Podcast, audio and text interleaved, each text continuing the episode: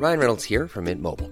With the price of just about everything going up during inflation, we thought we'd bring our prices down.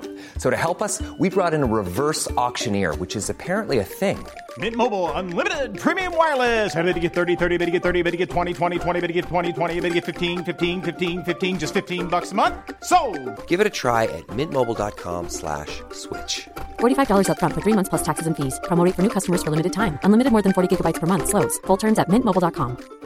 A couple of years ago, a cop was shot dead on a deserted pier in the tiny nation of Belize. The only other person there that night was a frightened young woman, found covered in blood. By all appearances, it was an open and shut case. But not in Belize, where this woman was connected to a mysterious billionaire who basically runs the place. Justice will not be served in this case. She's gonna get away with it. Or will she? White Devil, a Campside Media original. Listen wherever you get your podcasts.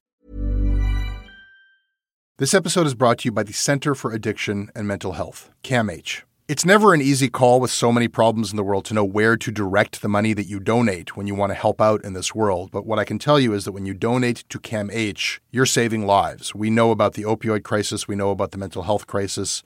They are doing the work. Help change mental health care forever. Your support will help CAMH build a future where no one is left behind. Donate at camh.ca slash Canadaland to help us treat addiction and build hope. Hey, I need you to pay close attention to this message. It is not an ad.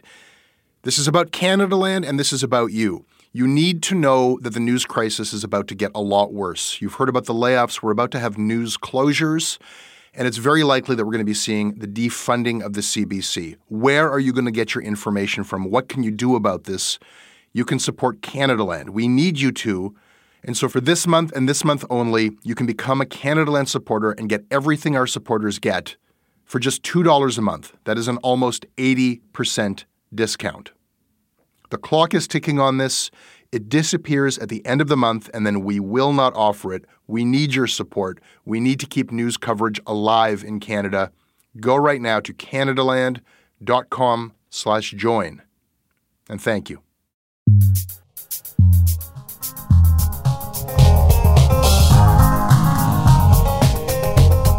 Ishmael Daro, social news editor for BuzzFeed Canada. That's what they call me. Today we're going to talk about the new revelations about the Liberals' Saudi arms deal.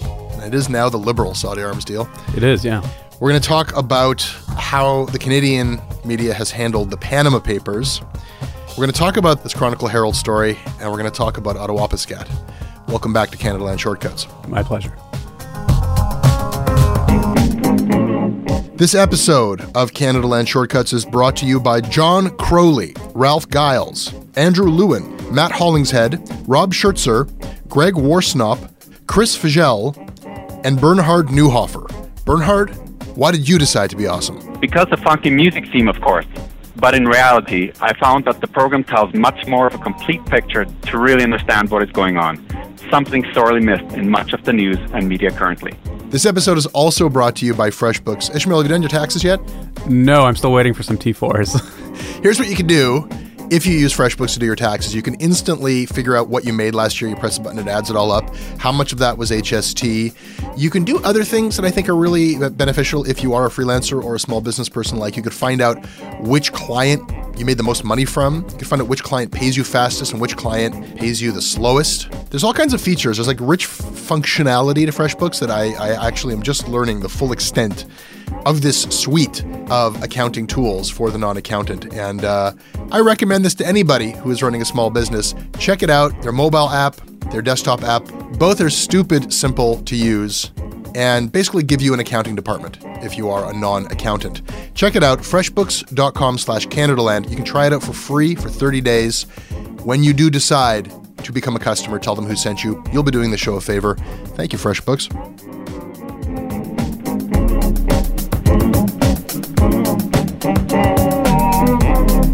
This episode is brought to you by Douglas, a mattress trusted by more than 200,000 Canadians from coast to coast to coast. Trust is important. There are a lot of mattress lies out there, a lot of mattress liars. And I, I, I didn't intend the pun, but it occurred to me that there is one as I was saying those words. Listen, I am not lying to you. Uh, I have uh, experienced the Douglas mattress. It is an exceptional mattress at a surprisingly affordable price point. It is a mattress that sleeps cool, doesn't have that weird thing in the summer where the mattress gets like an oven. It's a very good product. It's delivered to your house in a box. You don't have to go to a big mattress store.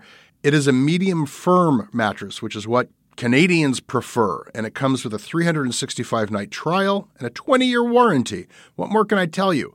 Douglas is giving our listeners a free sleep bundle with each mattress purchase. Get the sheets, pillows, mattress, and pillow protectors free with your Douglas purchase today. Visit douglas.ca slash Canadaland to claim this offer. This episode is brought to you by the Center for Addiction and Mental Health, CAMH.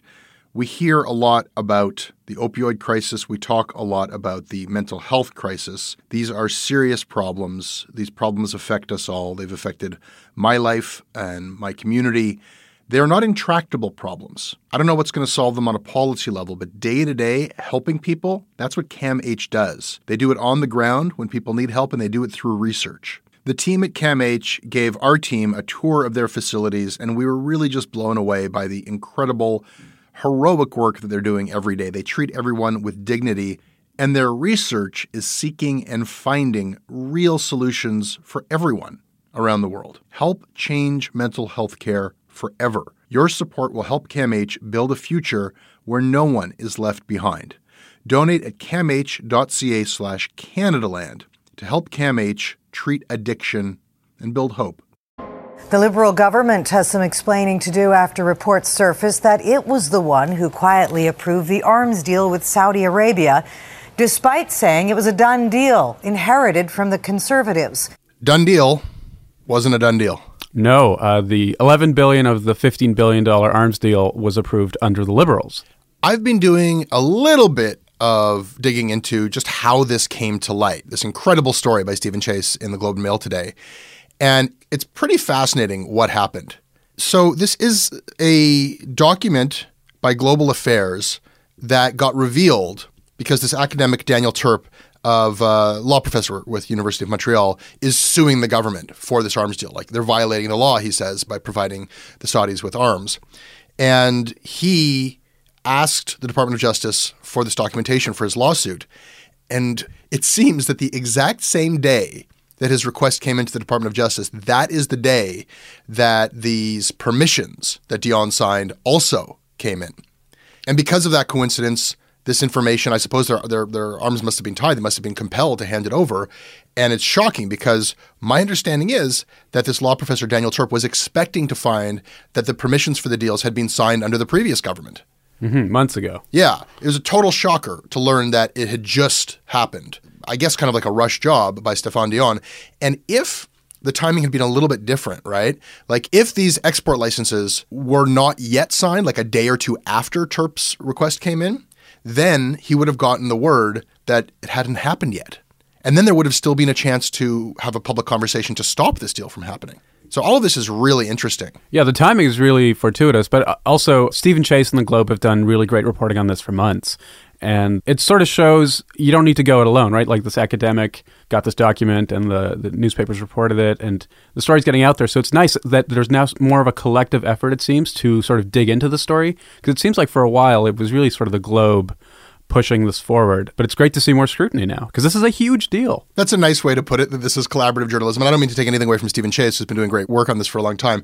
I do find it interesting that we are increasingly seeing news revelations that are coming about through academics' work. Mm-hmm. And other parties besides the media. Now, I don't expect the Globe and Mail to be suing the government, and that's how this stuff was disclosed. So it's not like I'm saying that the Globe should have been the ones to be launching that lawsuit. But we are seeing this trend. I mean, Turp immediately gives these documents to Stephen Chase because Stephen Chase has been doing such a good job on this story and is obviously the go to journalist. What happened next is really interesting as well, because mere hours after Stephen Chase exposes this, this was not supposed to come out. The documents were marked secret right? They only came out because of Turp's work. But like six hours later, Stéphane Dion's office formally provides mm-hmm. this information to the rest of the press. Right. And then you have the Canadian press saying, we've obtained these documents. The CBC had similar phrasing. Basically, it seems like the Liberals just released the documents because they knew the story was out. That's it. It's like you've already been exposed, so now expose yourself. And it was effective because the Canadian press headline, the language used is Stéphane Dion reveals. Mm-hmm. Like he chose to reveal this to the public. And that got picked up by Maclean's, the National Post, Winnipeg Free Press. So there's a bit of spin going on there. I feel like maybe we need to just step back from the strictly media angle for just a second Sure. and say why this is such a huge deal. Yeah, good idea. Because Saudi Arabia has a horrible human rights track record, and the fact that the conservatives seemingly agreed to this deal was it was scandalous. But it, it never really became as big of a, an issue in the last election as we thought, or as, as maybe I thought it would. And now we're learning that in fact the bulk of it was approved under the liberals, the Sunny Ways, you know, good global citizen liberals. And the fact that, you know, even in the documents, they say that they're pretty sure this won't be used for human rights abuses. But with a country like Saudi Arabia, that's really hard to say. So I hope there's more journalism, more reporting, and more commentary about just what a sort of difficult position that is to hold that you're going to sell arms to Saudi Arabia that aren't going to go to any human rights abuses. Well, yeah, I mean, it's time to have the conversation, but it's not like this is a new conversation. I mean, the, the documents, first of all, reveal more than the, that this was the liberals doing. I mean, now the liberals own it. The documents also reveal that it's not just Jeeps, as Justin Trudeau put it, that associated weapon systems are involved in this sale. And we know that these weapons are machine guns and anti tank weapons. But you don't have to go that far afield. You know, you were talking about, like, let's, let's have a big conversation about whether this is right or wrong. Mm-hmm. Get away from the media angle. Like, is this right or wrong to sell them arms? Here's some opinions from people who didn't think that this was necessarily a good thing. Sarcastically, here's the quote principled foreign policy indeed towards Canada's relationship with Saudi Arabia. And that bit of sarcasm was from Gerald Butts, mm-hmm. who is Trudeau's top advisor. But of course, that came before the Liberals were in power. We've allowed an arms sale to trump human rights. That is from Roland Paris, who is now the foreign policy advisor to Justin Trudeau. Of course, he said that before he had that post. Listen to this one. Saudi Arabia has bought the silence of Western countries by awarding them lucrative contracts to supply it with military and civilian goods. That is actually a very extreme argument because you're not just saying that it's wrong to sell Saudi Arabia weapons. This suggests that Saudi Arabia is purposely giving these contracts to Western countries in order to silence them, silence criticism from countries like Canada, and that Canada has allowed itself to be bought. Mm-hmm. And that quote is from Jocelyn Coulon, who is now Stéphane Dion's advisor. Those are some very incriminating quotes you've dug up. That's all from Stephen Chase's work. So all of those people are now with a team that is arguing something very different. Here is the argument that Stéphane Dion, when he exposed himself after he was exposed by Turp and Stephen Chase, his office put out this new defense. What they said is that, like, look, if we block the shipments and cancel the contract, we would have less leverage over Saudi Arabia. Why do we want to have this leverage with Saudi Arabia? Well, and this is from what they've told the press.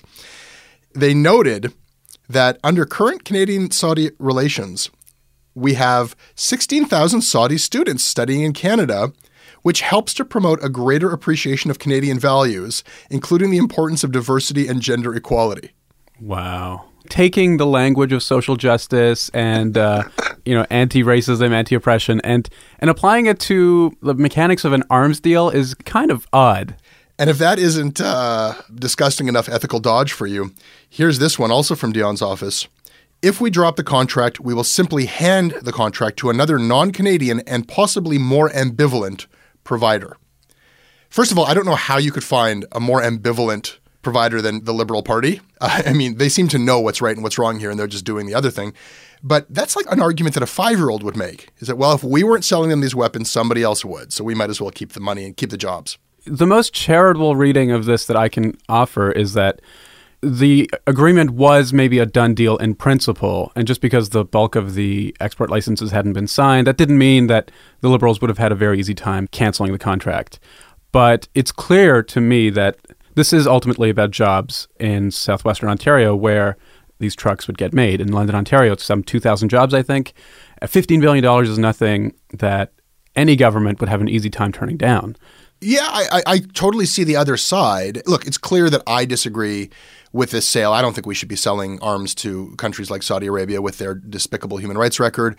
But there is a cogent and consistent other argument that I think the conservatives made, if I remember correctly, which is simply it's not our responsibility what other people do with the arms that we sell them. Saudi Arabia is more or less our ally. And uh, this is a huge economic boon. I mean, it's the same argument that they made when they were caught spying, which is just sort of like this uh, harsh pragmatism when they were caught spying on Brazil. Like, hey, every country in the Western uh, world and beyond spies on other countries for industrial and for security reasons. Big deal that we did it. It was blunt. I didn't agree with these positions, but at least they were to a degree honest. Right. And that's sort of what I'm trying to say that it, there seems to be a conversation about, you know, rights and no, no, we're pretty sure they won't abuse these arms that we're selling them. Whereas I think the real conversation is about whether Canada feels like it can take this hit, losing all those jobs. And that would at least seem like a more honest conversation saying, yeah, we're selling arms to a, uh, a bad actor, but look at all these jobs. Whereas trying to convince yourself that selling weapons to an autocratic regime in the Middle East won't result in human rights abuses, that seems to be like a fruitless conversation almost that the liberals are trying to have. It's even worse than that because uh, I think that they misrepresented themselves. I think they lied. I think when they said it's a done deal, that was a lie. I think that now they're changing their tune and making different arguments. I think that it's just clear that they're always going to go ahead with this because they were not willing to take the hit in terms of the job loss, and they'll just say whatever they have to say. This is like the bad old Liberal Party that a lot of people remember. This is not what's supposed to be synonymous with this new age, this wonderful new day for Canada, and uh, it's gross. CBC News has exclusive Canadian access to a huge leak of international financial data about tax havens. CBC's Frederick Zalac has been investigating this in the secret documents for months. It's a hell of an exclusive that you're sharing with the Toronto Star. And 400 other journalists. Around the world, yeah. But no, they, they said the exclusive Canadian partner, which is not true. Of course, it was the Toronto Star and the CBC, who were the Canadian partners of the uh, ICIJ, this worldwide investigative journalism coalition. But I want to focus on the CBC's coverage. Did you catch much of the CBC's coverage, Ishmael? I mean, I saw it online. I don't know if I saw much of it on TV or uh, heard it on the radio. I have spoken to a number of people at the CBC about how this played out. And I can tell you that when news of the Panama Papers broke around the world on Sunday, April 3rd, the newsroom at CBC's Toronto headquarters was taken completely unaware. Nobody had a clue about the Panama Papers. They were scrambling. They didn't have tape. They didn't have copy. There was no reporter. They basically put together their reports from what other news organizations had put out there. Now, as you heard there, Frederick Zalac was on the story for months. That's true. He and Harvey Cashore, who is a senior investigator, he basically like runs like the CBC Spotlight team. They had been brought into the Panama Papers months and months ago. And I've been trying to figure out what happened, what maybe went wrong with the CBC's look at the Panama Papers. I got curious about this because I noticed that for all of their exclusive exclusive, they were talking about just how many papers there were and how many journalists have worked on this and how long they've been working on it. But the actual news that came out seemed like really thin. The only thing that came out on that Sunday, April 3rd, that was sort of original CBC stuff was Frederick Zalac's, uh, they call it an umbrella story where he introduced the Panama Papers. Uh, mm-hmm. Like, here's the whole thing. And it goes on and on about what the Panama Papers are and who got exposed elsewhere in the world. And then, like, buried within it is a section uh, that says, you know, Canadians exposed. Like, okay, what is the local angle of this? And here's what Zalac wrote. Among the leaked records is info on the offshore assets of several hundred Canadians, including lawyers, mining and oil executives, business people, and even known fraudsters. None of them are prominent personalities, however, and none of them are named. Mm-hmm. So then it goes on to name sports figures and politicians elsewhere who are named. Now, the Toronto Star led with a front page story on the Panama Papers, in which I think that like five or six Canadians are named, and they have since done story after story. I think we still haven't really seen the full Canadian angle of this, but that's a bizarre thing in Zalac's story. Like prominent personalities, is that the point of the story about offshore tax fraud? Like celebrities? Is that what we're looking for here? Yeah, I remember that Sunday when the story broke, and I knew that the CBC was part of the consortium. So the first thing I did was, you know, I looked up uh, the CBC's coverage to see what they had written about the Panama Papers, and then I thought, well, maybe they were cut out of this big scoop for whatever reason. But then several hours later, their story started to come out, and that was something that stuck out to, to a lot of people, saying, "Wait a minute, so there's all these Canadians, but we're not going to learn about them."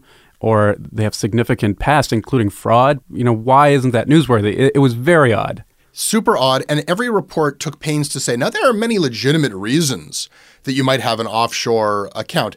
And like, technically, yes, but not really. There aren't really that many legitimate reasons. Like, it costs a lot of money to set up one of these offshore accounts.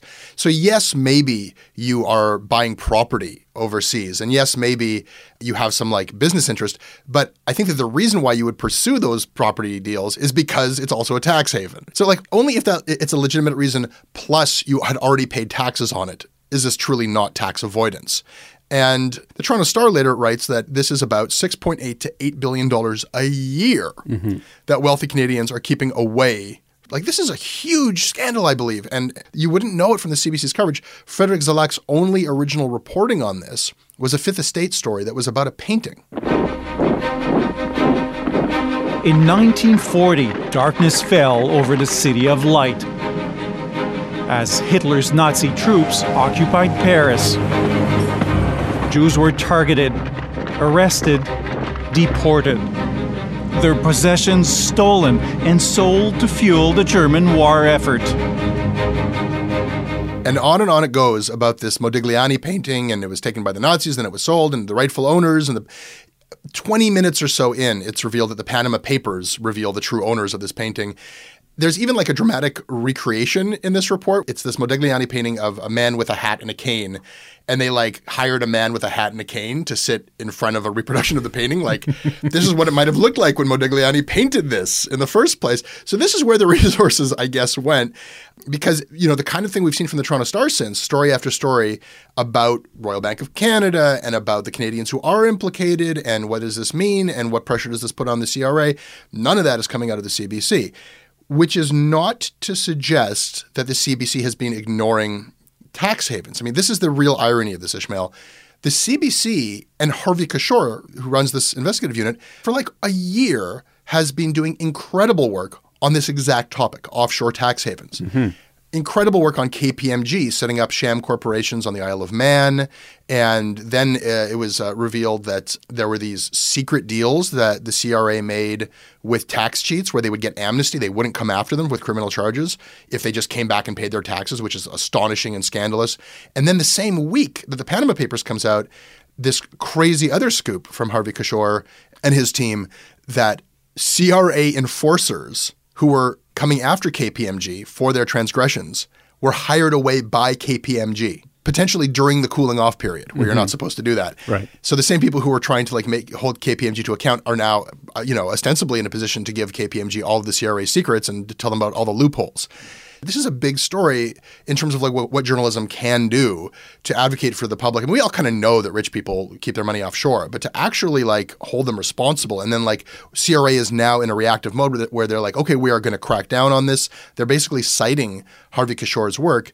I mean, one thing that these KPMG stories have been doing is like struggling for airtime. They're not easy to put on the radio. They're not easy to put on the TV. They're hard stories to tell. And then all of a sudden, the entire world cares about tax havens because of the Panama Papers. Mm-hmm. But where is the CBC on the story? Right. And, and you know, I think they were part of the Luxembourg leaks last year or the previous year. So, yeah, it's definitely something I focused on. But it has been interesting to see how light some of the coverage has been about Canada. And I think in America too, because this was just one law firm, so chances are some countries are overrepresented. Uh, Yeah. But I mean, the first thing you do when you hear about a big leak like this is you type in, you know, uh, what's the Canadian angle here? And it's Yeah. been interesting to see how light the CBC's reporting was. Maybe they'll pick it up Maybe, maybe, uh, but we're already kind of uh, more than a week into it, and we haven't seen those, those subsequent reports. So this is the kind of thing where, like, yeah, your first glance is going to be, are there any big names here? But when you look at other countries, it's not the big names; it's like the brother of the big name. People get proxies to set up these accounts for them, and what you really need to do if you're going to find the, the true news value of these, I think it's like 350 or 370 names of Canadians on the Panama Papers, is you need other reporters to kind of like cross-reference their work with this because it's going to be like maybe you're doing a story on an unrelated topic, but like follow the money, and the Panama Papers is relevant. I'm told that Harvey Cashore and Frederick Zalac and maybe a few other people had a look at the names, didn't find anyone interesting, and moved on. I'm told that other reporters at the CBC said, Can I have a look? And were said, No, you can't have a look. I don't know what the truth is here because I'm getting information from different people at the CBC. I've been told that this was management's mess up that management thought, oh, like we've been doing this tax stuff forever. It's boring. It makes for lousy TV. Let's not put more money into this. I've been told that this was Harvey Cashore's mistake and that he's like, no, I'm focusing on KPMG. I'm not going to combine it with the Panama Papers. I don't know. So I asked everybody whose name came up, and the only person who got back to me was Harvey Cashore. It was a really interesting exchange. I want to read to you some of this back and forth here. So I asked Harvey Cashore, did you attempt to secure resources from the CBC for the reporting of the Panama Papers? He answers yes. That's clear enough. Was this story given adequate resources by CBC management, in your opinion? He answers CBC was the partner in the original offshore leak stories. CBC committed enormous resources to that story in 2013. Okay. Did you approach Fiona Conway? These are, you know, management people at CBC. Did you approach Fiona Conway, David Studer, Paul Hamilton, or anyone else for resources for this story? He answers, I did not approach Fiona Conway. David Studer was my former direct reporting line, and Paul Hamilton is my current direct reporting line. I asked him, if you were denied resources, what reason or reasons were you given? He answers, after I switched horses and decided to focus again on KPMG, Paul Hamilton gave me all the resources I needed, assumedly for that story.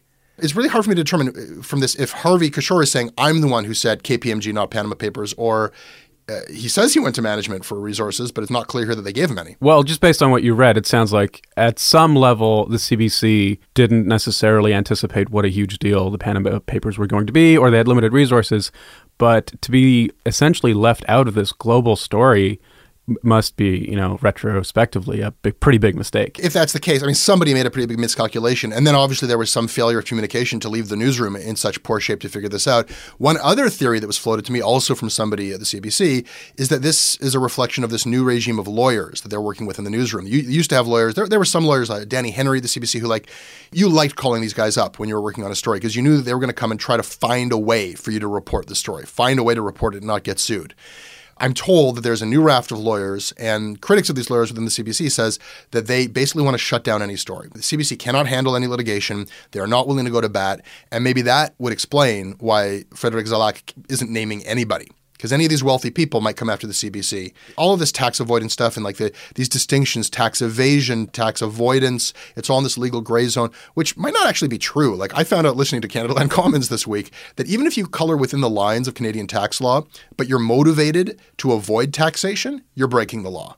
So I mean, it's great that we're finally talking about this. I think that that's what Harvey Cashore's team has tried to get us doing for a long time now is actually having a national conversation about basically like us getting robbed and trying to affect some change. Is one of the greatest things that journalism could do here is try to get people talking about something like this. But at this point anyhow like i would like to see them salvage this basically. It's a funny situation because this is such a story about journalistic collaboration and it seems like even within the cbc i mean you want more eyeballs on these files. You want deep context. You want cbc's data team working on it. Mm-hmm. Like cbc works often people hoard information. They hoard stories. They don't want to share. But this is a story for sharing. Yeah, and as some journalists have made pains to point out, not everything that happened in the Panama Papers is necessarily illegal, but that's not really the point, right? Yeah. The point is to expose the breadth of this system that is only really available to the fabulously wealthy. Do you know what the biggest scandal would be, Ishmael? Hmm. Is if you found out that these 350 Canadians didn't break any laws in keeping hundreds of billions of dollars away from the taxman. What can you tell us about the Chronicle Herald last week? Well, this was a real clusterfuck, as they say.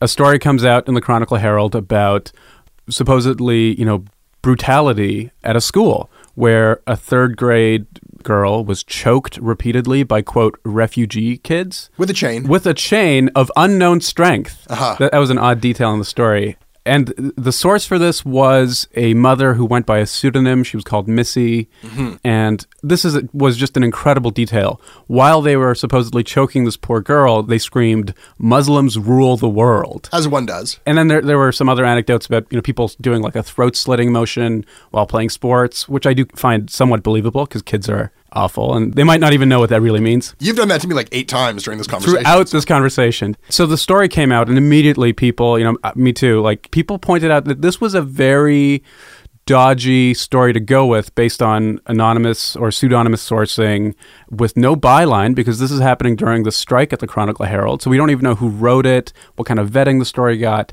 And obviously in a climate of possible, you know, repercussions for the Muslim or refugee community, this just seems irresponsible to run in that state. It could very well be true. It could be true that chain wielding refugee kids are. Muslim supremacist, uh, new Canadian chain wielding. It's like Mad Max over there. Yeah. but until you kind of have a few more details filled in, it seems irresponsible to run that. It feels like school marmish until you think about like, oh, that's an irresponsible story, and then people on the right say, "What if it's true?" What do we mean by irresponsible? Well, the story gets picked up and exaggerated, and the rebel and others, you know, this is the jihad in Halifax, you know, crusade against Canadians from these refugees, and then it gets a huge racist response online where people just see this as, as proof of something. All of which, like, if it happened, you know, you can't really hold yourself responsible for how people like you know we present the facts. Of course. But if you have ever written a news story and then you read the story in the in the Chronicle Herald, you're like, that's not a good news story. That wasn't done right. Mm-hmm. I think that their sourcing at the time was two parents and then a grandparent, and it's not said if the grandparent is of the same family. And then the school denies it completely. And, and we should note that the Chronicle Herald did take the story down and left a placeholder note saying, we feel like the story wasn't ready. We hear you. We're taking it down. But by that point, the cat was out of the bag. It was republished on right wing blogs and conspiracy sites. And then the story, of course, becomes that the quote mainstream media is hiding the story about brutal Muslims. That's it. The removal of the story, which is the only responsible thing they did, actually makes matters worse because then it seems like the politically correct mafia is suppressing the truth. I just want to know what happened. You know, I want to know what happened not just at that school, but I want to know what happened at the Chronicle Herald, which they have yet to explain. And you know, who has been bearing the brunt of this is like scabs, scabs. And we did some reporting on during these labor troubles. The Chronicle Herald, they're filling their room with recent journalism school grads, kids who have no options, and, and they're taking these jobs and they're getting all kinds of shit for breaking uh, the picket line. We've heard from some of them anonymously saying, Look, I have no other options. There's no other job. I need to eat, and that's why I'm doing this. So, of course, when this story comes up, the union, you know, this is these untrained scabs are doing really dodgy journalism there's still management there. There's still checks and balances that this stuff should have gone through. I don't think that it's necessarily fair to be. We don't even know. It's not bylined. I mean, it could be written by an editor. Management takes over a lot of work when these things happen. Mm-hmm. But it's a pretty grim situation, I think, for journalism in Halifax right now. Well, sure, but I mean, I think it does sort of speak to the union's point about you know experience mattering, and at least you know w- without a strike, we wouldn't have a byline, and we'd be able to ask that writer, "Hey, what happened here?" So I think the strike definitely exacerbates how messed up the story was, but. So it comes out. oh, no question. This would not have happened if not for the strike. There's no question about that. Mm-hmm. I'm just saying that's on management. But the story's out there now. The Chronicle Herald took it down, but now there's just going to be a Benghazi style conspiracy that there's chain wielding Muslim children terrorizing young Haligonians. Good evening. We begin tonight with all the hallmarks of a national crisis. Suicide attempts in Attawapiskat are unfortunately nothing new, but there's been a shocking spate of them. In fact, 11 people tried to take their own lives on Saturday alone, prompting the town to declare a state of emergency. This is the fifth state of emergency Attawapiskat has declared in the past 10 years. Ishmael, I don't know about you, but if 10 of my friends tried to kill themselves, I would not want to face a bunch of news crews the next day. I mean, sure. I feel like that would be a pretty difficult position to be in. At the same time, to not cover this feels like that would be a greater crime. Right. And, and I feel like Attawapiskat has become such a. I mean, it's obviously everybody across the country knows the name now because of the housing crisis, which is ongoing, and now a suicide crisis. It's heartbreaking, and it, it almost stands in for so many really difficult issues that come up all the time. Yeah. You know, we have all these uh, conversations about suicide coverage whether or not to report on suicide because it tends to happen in like you know one follows the next and copycats and you know we have all these rules when it happens here. I get that if they're going to declare a state of emergency it's going to make the news. I think it should make the news. And yet I have no idea what the effect of you know, we always seem to overvalue like exposure and conversation in a traumatized community of 2000 people where this is happening. Is it going to do them any good this level of attention? I don't know. Well I, I think there's probably good coverage and bad coverage now, if you think back to Idle No More and when Attawapiskat first became widely known for its housing crisis, the conversation quickly turned into about, you know, how lazy or ignorant or whatever people were. It Yeah. quickly turned into a very nasty conversation. or whether Theresa Spence has had fish broth or not Right, whether it was a true hunger strike. But I think, at least my impression is that this time around, the Attawapiskat story is being treated very carefully. Yeah. And even the commentary has been pretty measured because 10 or 11 suicide attempts by young people in one night, over 100 suicide attempts over a year in one community. No matter how deeply seated your your issues with First Nations governance or whatever, you can't ignore the story. Oh, it's unimaginably horrific, and and whatever usual responses. You talk about Aboriginal issues, it triggers and comments boards. Like you'd have to be lacking humanity completely not to just feel horrible about this. I think BuzzFeed approached the story in a really good way. I'll give props to your organization for that. What I saw BuzzFeed do was say like, okay, we're not going to ignore your story, nor are we going to parachute into your community and like aggressively buttonhole you to talk about this as it's still happening the story I read from BuzzFeed was what are the teens, the youth of Attawapiskat themselves saying about this? And the way you got that information was not by kind of like compelling them to go public, but by looking at the social media trail of what have they chosen to make public. Mm-hmm. And it was like aggregation, especially BuzzFeed aggregation, always gets a bad rap. But this was like this makes a strong case for aggregation. What was it, some sort of like community center meeting where young people got together and said, here's what we have in this community, here's what we could use in this community, here's what we can do to improve things in this community. Mm-hmm. And BuzzFeed is here reporting on what this group of young people arrived at at this gymnasium meeting. Right. And that was done by my colleague Emma Loop, who does great work in Ottawa. And I don't want to talk about BuzzFeed too much, but it is a part of our ethos that we try to boost voices if and conversations if they're already happening. So this seems like a good way to cover that.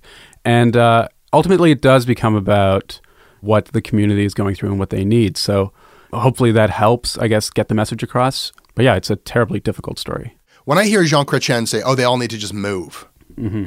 just as Scott Gilmore from Maclean said, "Oh yeah, people in the north need to just move." I get both sides of that. I mean, I feel like to say that to people, especially when they're going through these awful circumstances, is so arrogant.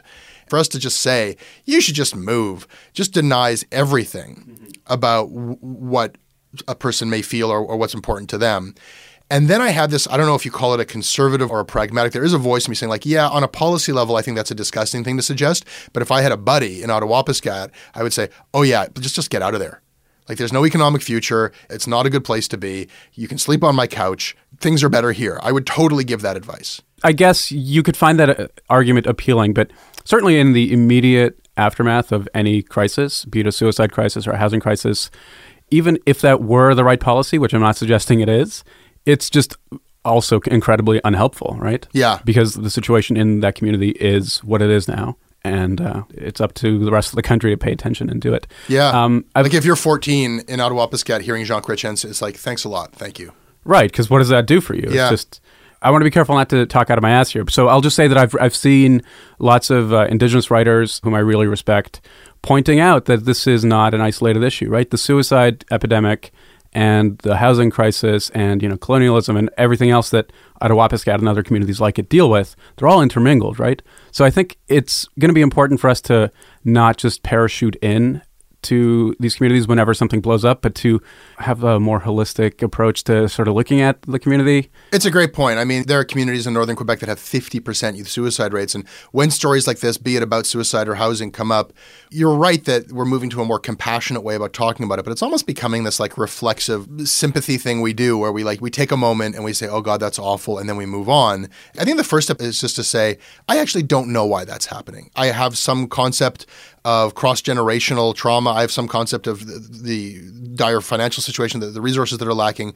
But to kind of like humble ourselves as people who have never experienced anything close to this and just like try to learn what the hell is going on because this is, I think, the most shameful thing going on in Canada right now when young people don't even want to live yeah, all I can say is that there's been some really excellent reporting, just purely from like a media angle. There's been some really great reporting on Attawapiskat last week. APTN especially has done really great work. Yeah. So I think it's going to be just hearing what people on the ground say they need, and then as a country, you know, trying to do something about that. And Ishmael, I am aware that you and I having this conversation, there are voices that need to be heard here that uh, we would like to hear from with reference to this or other Indigenous issues. So we are always looking for those stories at editor at CanadaLandShow.com.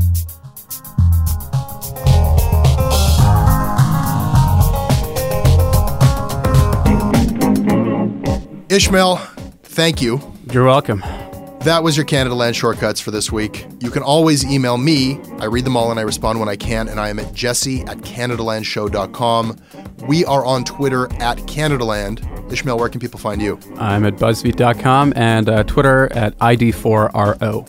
Our website is CanadaLandShow.com. Our crowdfunding site is patreon.com slash CanadaLand. Quick note that we're looking to do a show where we are going to follow up on stories we've done in the past, and we're going to do that by responding to your questions about stories that we've covered in the past. Send those questions to editor at CanadaLandShow.com. The next episode of Canadaland will be up on Monday. The next episode of Canadaland Commons will be up on Tuesday. The producer of the show is Kevin Sexton. If you like what we do, please support us.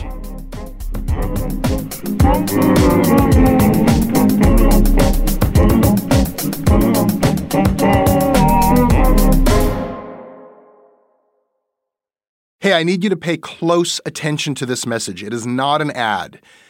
This is about Canada Land and this is about you. You need to know that the news crisis is about to get a lot worse. You've heard about the layoffs. We're about to have news closures, and it's very likely that we're going to be seeing the defunding of the CBC. Where are you going to get your information from? What can you do about this? You can support Canada Land. We need you to. And so for this month and this month only, you can become a Canada Land supporter and get everything our supporters get for just $2 a month. That is an almost 80% discount. The clock is ticking on this. It disappears at the end of the month, and then we will not offer it. We need your support. We need to keep news coverage alive in Canada. Go right now to canadaland.com slash join. And thank you. A couple of years ago, a cop was shot dead on a deserted pier in the tiny nation of Belize. The only other person there that night was a frightened young woman, found covered in blood. By all appearances, it was an open and shut case. But not in Belize, where this woman was connected to a mysterious billionaire who basically runs the place. Justice will not be served in this case. She's gonna get away with it. Or will she? White Devil, a Campside Media original. Listen wherever you get your podcasts.